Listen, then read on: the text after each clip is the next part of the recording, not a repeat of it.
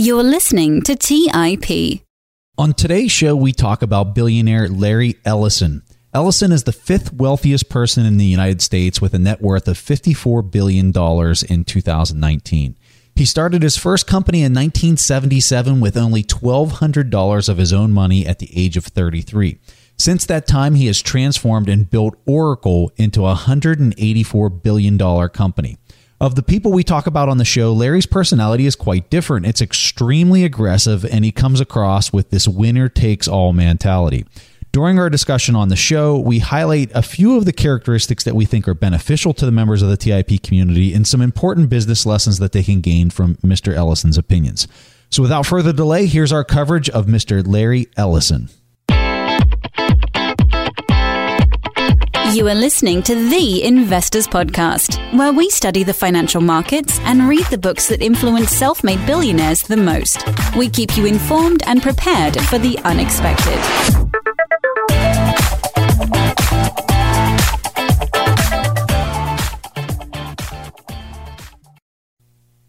Hey everyone, welcome to the show. I'm your host, Preston Pysh, and as always, I'm accompanied by my co host, Stig Brodersen. Like we said in the introduction, we'll be talking about Larry Ellison today. So before we play any questions and answers, I quickly want to provide a little bit of an overview of Mr. Ellison. So you'll hear in some of the Q&As that Larry is a fighter. He's a person who really questions all forms of authority in the status quo. In fact, I think Many might even suggest that he bucks the system simply to buck the system and to fight back any opportunity that he has. And later in the show, you'll learn why that's part of his personality. As a part of this personality, uh, he moved to uh, California to the Berkeley area in his early 20s and he started working as a computer programmer Larry attended multiple colleges but didn't graduate from any of them. So in 1979, Larry read a research paper while he was uh, around the Berkeley area that was written by IBM on something called relational databases. IBM was not executing and building a product on this idea of relational databases. But uh, when Larry read this this research paper, he thought I could build a product using this technology that he read about quicker than IBM could because I'm just a small business with just myself and a couple couple of friends and he felt that he could build a product there and go to market. So long story short, Larry starts selling the software which he hadn't even coded yet uh, to government organizations who needed the capability to access large amounts of data in a quicker way than what the current technology existed and Larry created that product. Eventually, he once he got on contract, he created this product and delivered. So after he delivered the uh, product, this put Oracle on the map. He started making some very decent money uh, for the company, and throughout the uh, this this continued to progress. But then by the mid '90s, Oracle kind of hit a rough patch. They weren't really growing at that point, and he went through this transition of um, how can I remain competitive and what you saw is he started developing this uh, strategy by the by the 2000 timeframe where he was actually conducting uh, acquisitions, mergers and acquisitions with other companies.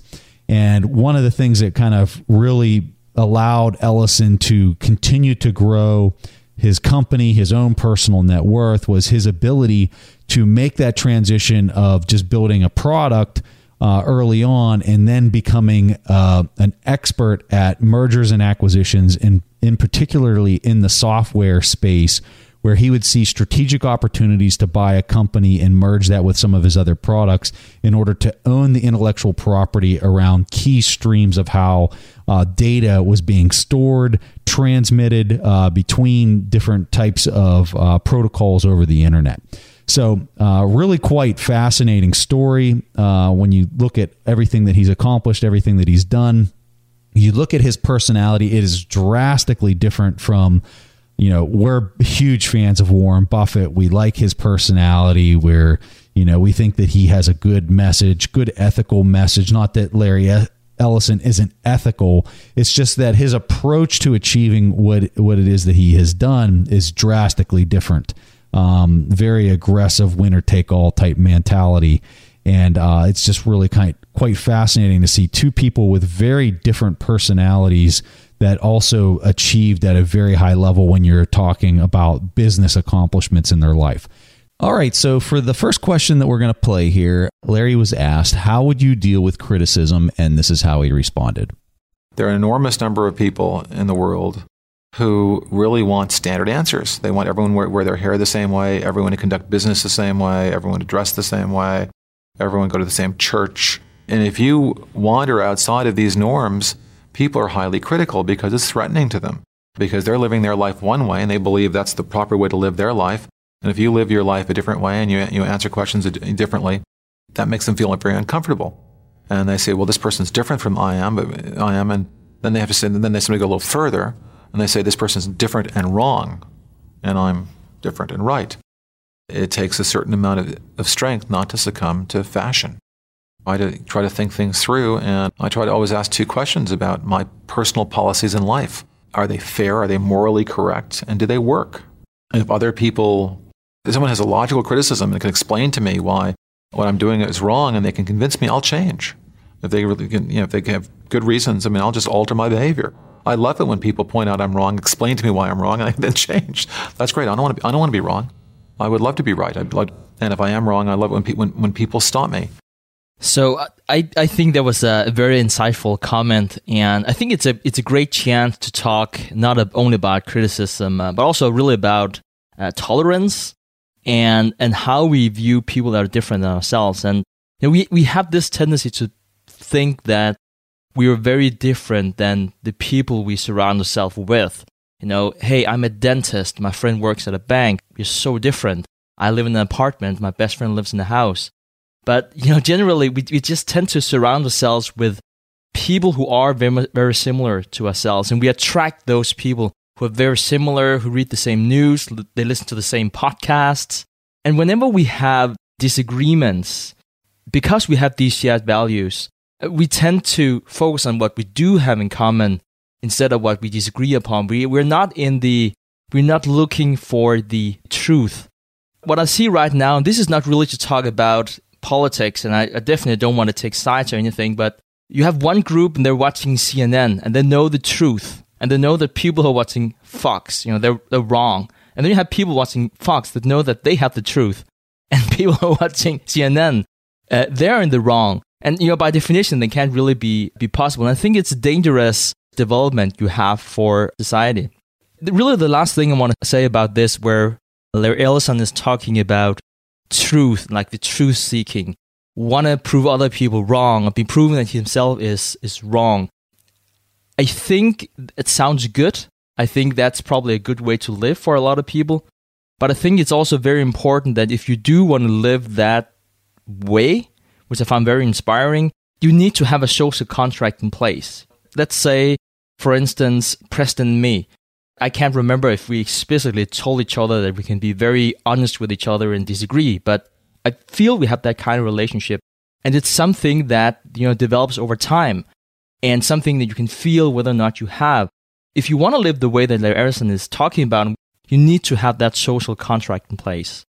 Let's take a quick break and hear from today's sponsors. Don't just ride the index, seek to outperform it with Fidelity Active ETFs. Learn more at fidelity.com slash active ETFs. Before investing in any exchange traded fund, you should consider its investment objectives, risks, charges, and expenses. Contact Fidelity for a prospectus and offering circular, or if available, a summary prospectus containing this information. Read it carefully. While active ETFs offer the potential to outperform an index, these products may more significantly trail an index as compared with passive ETFs. Fidelity Brokerage Services LLC member NYSE SIPC. Our friends at Corient provide wealth management services centered around you. Corient's goal is to exceed your expectations and simplify your life. Corient has been helping high achievers just like you enjoy their lives more fully, preserve their wealth, and provide for the people, causes, and communities they care about. They are one of the largest integrated fee only US registered investment advisors, and Corient has deeply experienced teams in 23 strategic locations. They have extensive knowledge spanning the full spectrum of planning, investing, lending, and money management disciplines. The teams at Corient put the collective power of their expertise into building you the custom wealth, investment, and family office solutions that can help you reach your holistic financial goals, no matter how complex they may be. Real wealth requires real solutions. For more information, speak with an advisor today at corient.com. That's spelled C O R I E N T dot com. That's corient.com. When Rainn Wilson had a great idea, he turned to AT&T Business. They assured him no matter how out there his idea may be, they had his back. So he came up with this, a talking pillow designed to put you to sleep, backed by a reliable network and the only network with built-in security controls. And thus, Sleep with Rain was a hit. Take your business to the next level at business.att.com. That's business.att.com. All right, back to the show. All right, so in the next question here, Larry is talking about his friendship with Steve Jobs, and this is what he had to say. Apple was in severe distress. It had gone steadily downhill during the 10 years of Steve's absence. The problems were now so serious, people were wondering if Apple would survive. It was all too painful to watch and stand by and do nothing.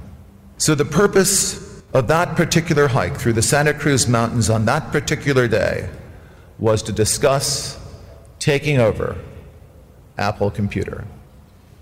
My idea was simple buy Apple and immediately make Steve CEO. Apple wasn't worth much back then, about $5 billion. We both had really good credit. And I had already arranged to borrow all the money. All Steve had to do was say yes. Steve proposed a somewhat more circuitous approach. First, persuade Apple to buy Next Computer. Then Steve would join the Apple board, and over time, the board would recognize that Steve was the right guy to lead the company. I said, okay, that might work. But Steve, if we don't buy Apple, how are we going to make any money? Suddenly, Steve stopped walking and turned toward me. We were facing each other when he put his left hand on my right shoulder and his right hand on my left shoulder. Staring unblinkingly into my eyes, Steve said, Larry, this is why it's so important that I'm your friend. You don't need any more money. I said, Yeah, I know, I know. But we don't have to keep it. We could give it all away. I was whining. Steve just shook his head and said, I'm not doing this for the money. I don't want to get paid. If I do this, I need to do this standing on the moral high ground. The moral high ground, I said? Well, that just might be the most expensive real estate on earth. But I knew I had lost the argument.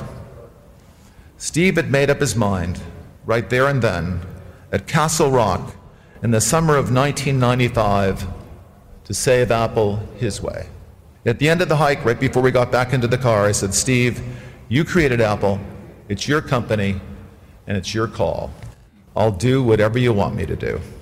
I went on the, the Apple board, and then I watched Steve build the most valuable company on earth. So, pretty incredible story here. It really kind of comes across and, and, shows you how powerful uh, an idea can go, especially when it's backed up with moral high ground, a sense of purpose, not worrying about the money. He was after something that was deep rooted into his soul and not necessarily the the external things that so many people start a business for. Obviously, Steve not starting a business, but taking over a business that he had created. And I think that that's a really, really important thing to highlight when people are thinking about what is the fundamental thing driving me to create a business if you're if you're trying to go that route or to get the job the next job in the company or, or whatever it might be i would strongly encourage people to think about that sound clip this was just an amazing story. Uh, I, I never heard this story before, so it is well known that Larry Ellison and Steve Jobs were really good friends, and I think they were more more than 25 years. They were close to being best friends, and they had this very special bond. It also reminds me of this quick story, and then I'll go back to Larry Ellison afterwards. But uh, I reread the book Creativity Inc. by Ed Catmull here the other day, where he also talks about this special relationship he has to uh, Steve Jobs whenever uh, Jobs was acquiring Pixar. He asked this question to Steve that what if we disagree? And Steve Jobs answered, I would just explain it better so you, Ed, would understand why I'm right and you're wrong. so, but, I remember that. That is ridiculous. yeah. But anyway, uh, this was really to, to talk more about Larry Ellison. And I think uh, give credit where credit is due. You know, I don't think he's getting uh, a lot of credit, if not any credit at all, for him, you know, making Apple happen too. Yes, he was not the iconic person that you saw there on the billboard, but he had a, an important role to play in rebuilding that company. I think this story also tells a lot about how underrated Larry Ellison is. I don't even know if we talked about him before on the show, not an episode specifically about him, but just even in passing. I mean, he is the seventh richest person on the planet. If you look at the other people in the top 10, you know, you have Jeff Bezos, Bill Gates, Warren Buffett, Mark Zuckerberg, everyone would be people that we know. And even, you know, you know someone like Steve Jobs. Now you're talking about, uh, I'm talking about him again. You know, I'm guilty as charged. And he is not at all as financially successful as Larry Ellison. It might be something to do with we know these other products. We don't know what Oracle is, is doing. And perhaps you've been sitting here like listening to this episode and you're still like, I still don't know what Oracle is really doing. How did he make so much money? Let's take a quick break and hear from today's sponsors.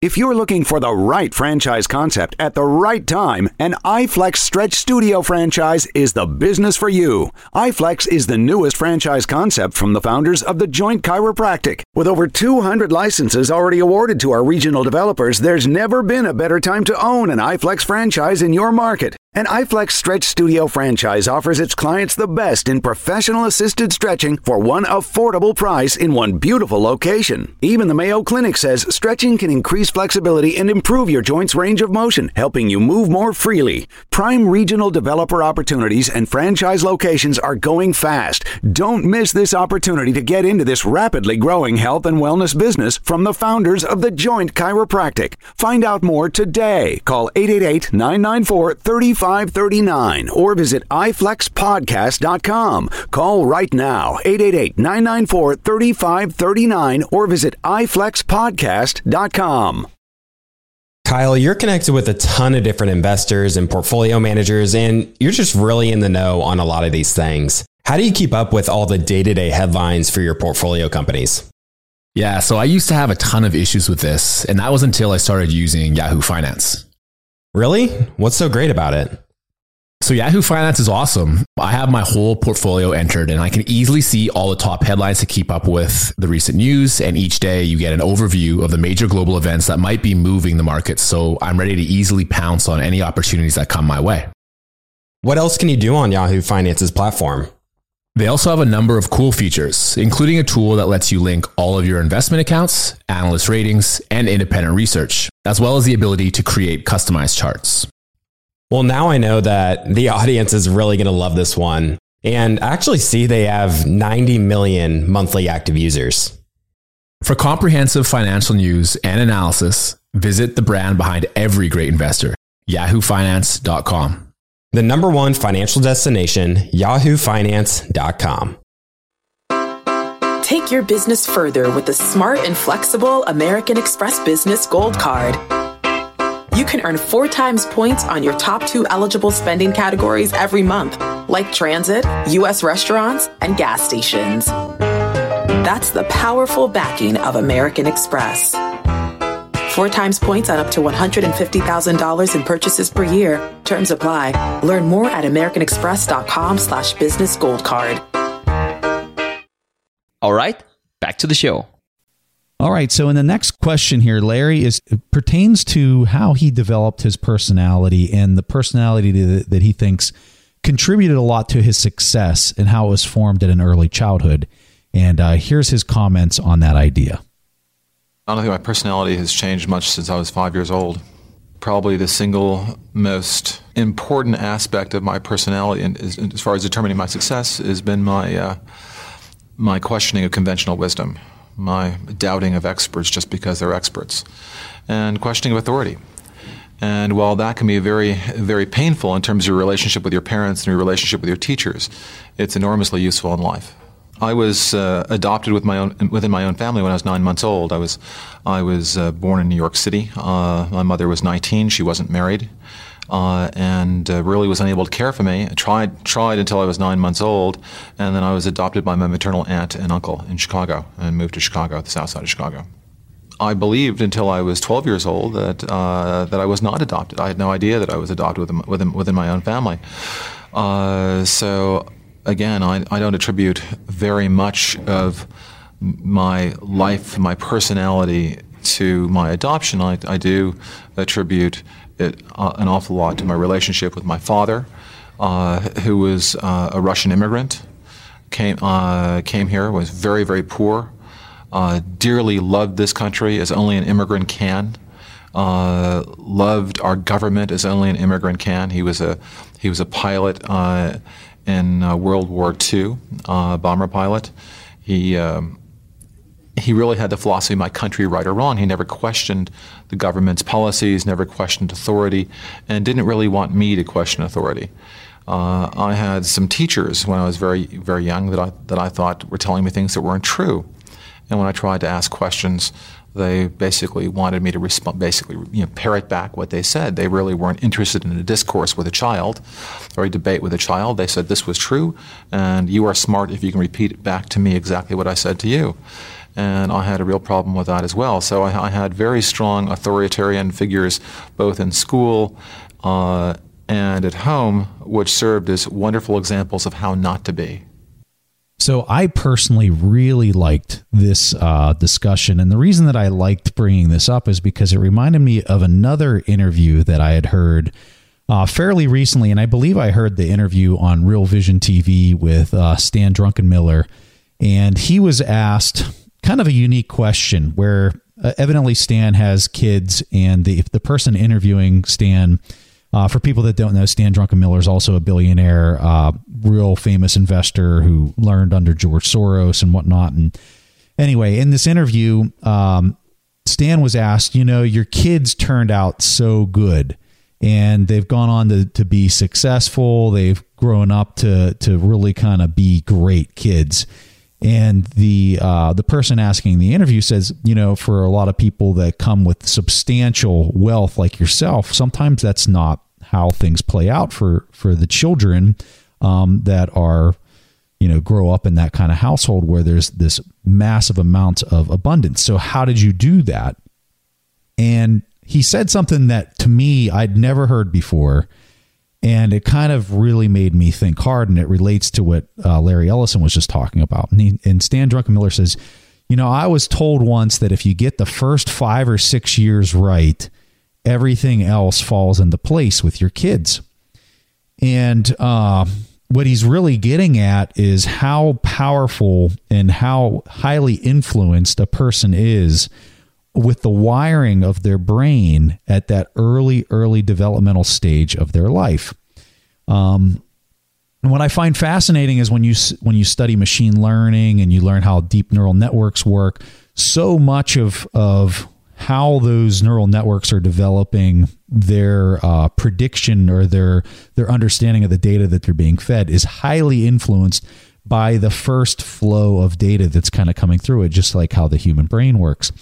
And so, what I find fascinating about Larry Ellison's comments here is he's talking about how the thing that has had one of the most profound impacts on his personality that he thinks is why he's been so successful really goes back to that exposure that he had at a very young age of people trying to force him to fall into line and regurgitate facts and to you know uh, really listen to authority and what it and what it has done is it has forced him in the way that he takes in information to do the exact opposite and do it fairly aggressively. All right, so this is the point in the show where we play a question from the audience, and this question comes from Robert. Hey, Preston, Stig, it's Robert from Northern California. My question today has to do with uh, Buffett's owner earnings. In one of his shareholder letters, he sets out his definition, which is as follows Owner earnings represent reported earnings plus depreciation, depletion, amortization, and certain other non cash charges, plus the average annual amount of capitalized expenditures for plant and equipment, etc., that the business requires to fully maintain its long term competitive position and its unit volume. I am wondering how this differs from EBITDA, which is something that he has rallied against in many of his shareholder letters. Thank you. All right, Robert. So you're uh, digging into some hardcore accounting, and we absolutely love that. I'd just explain it like this free cash flow is what he's getting at when he's talking about owner's earnings. So if you go on Google or you go anywhere and you kind of look up the equation for free cash flow, that's pretty much what you're going to find. And for EBITDA, this is your earnings before interest, tax, depreciation, and amortization. And so for Buffett's opinion, the way he looks at EBITDA is that depreciation and amortization is a real expense to the business.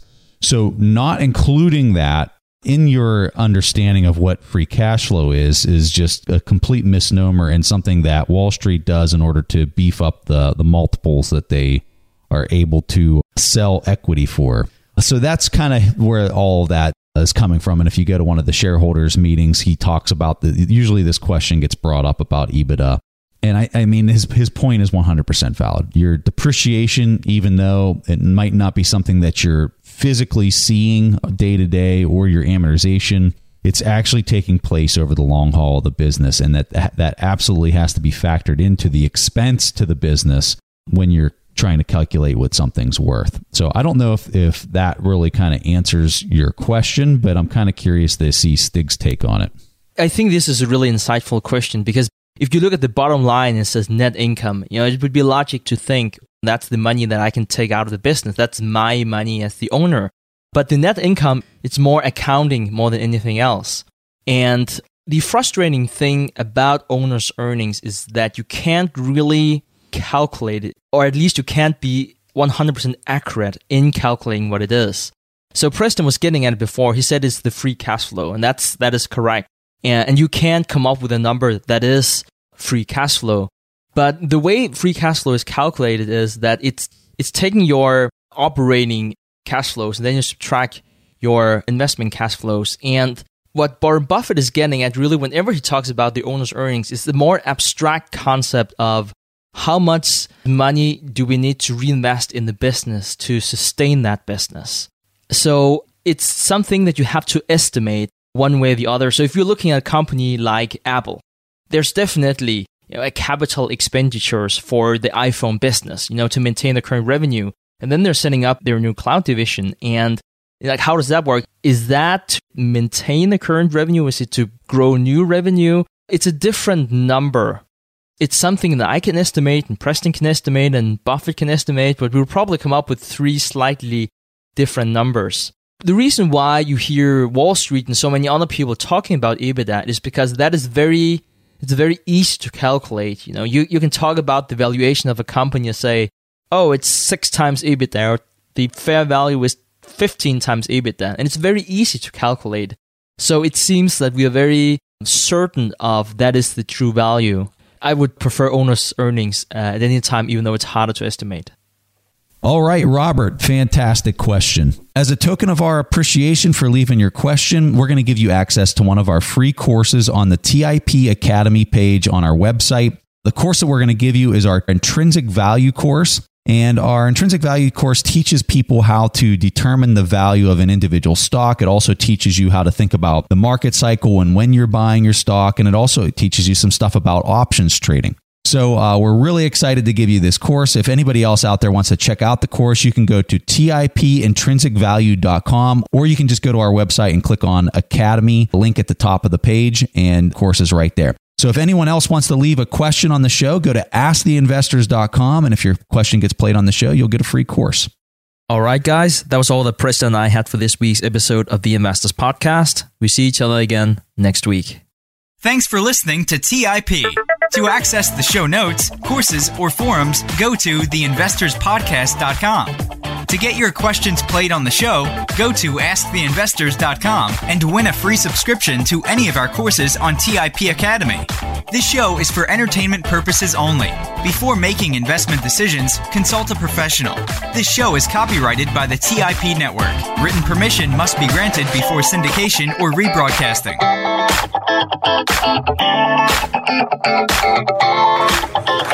Thank you.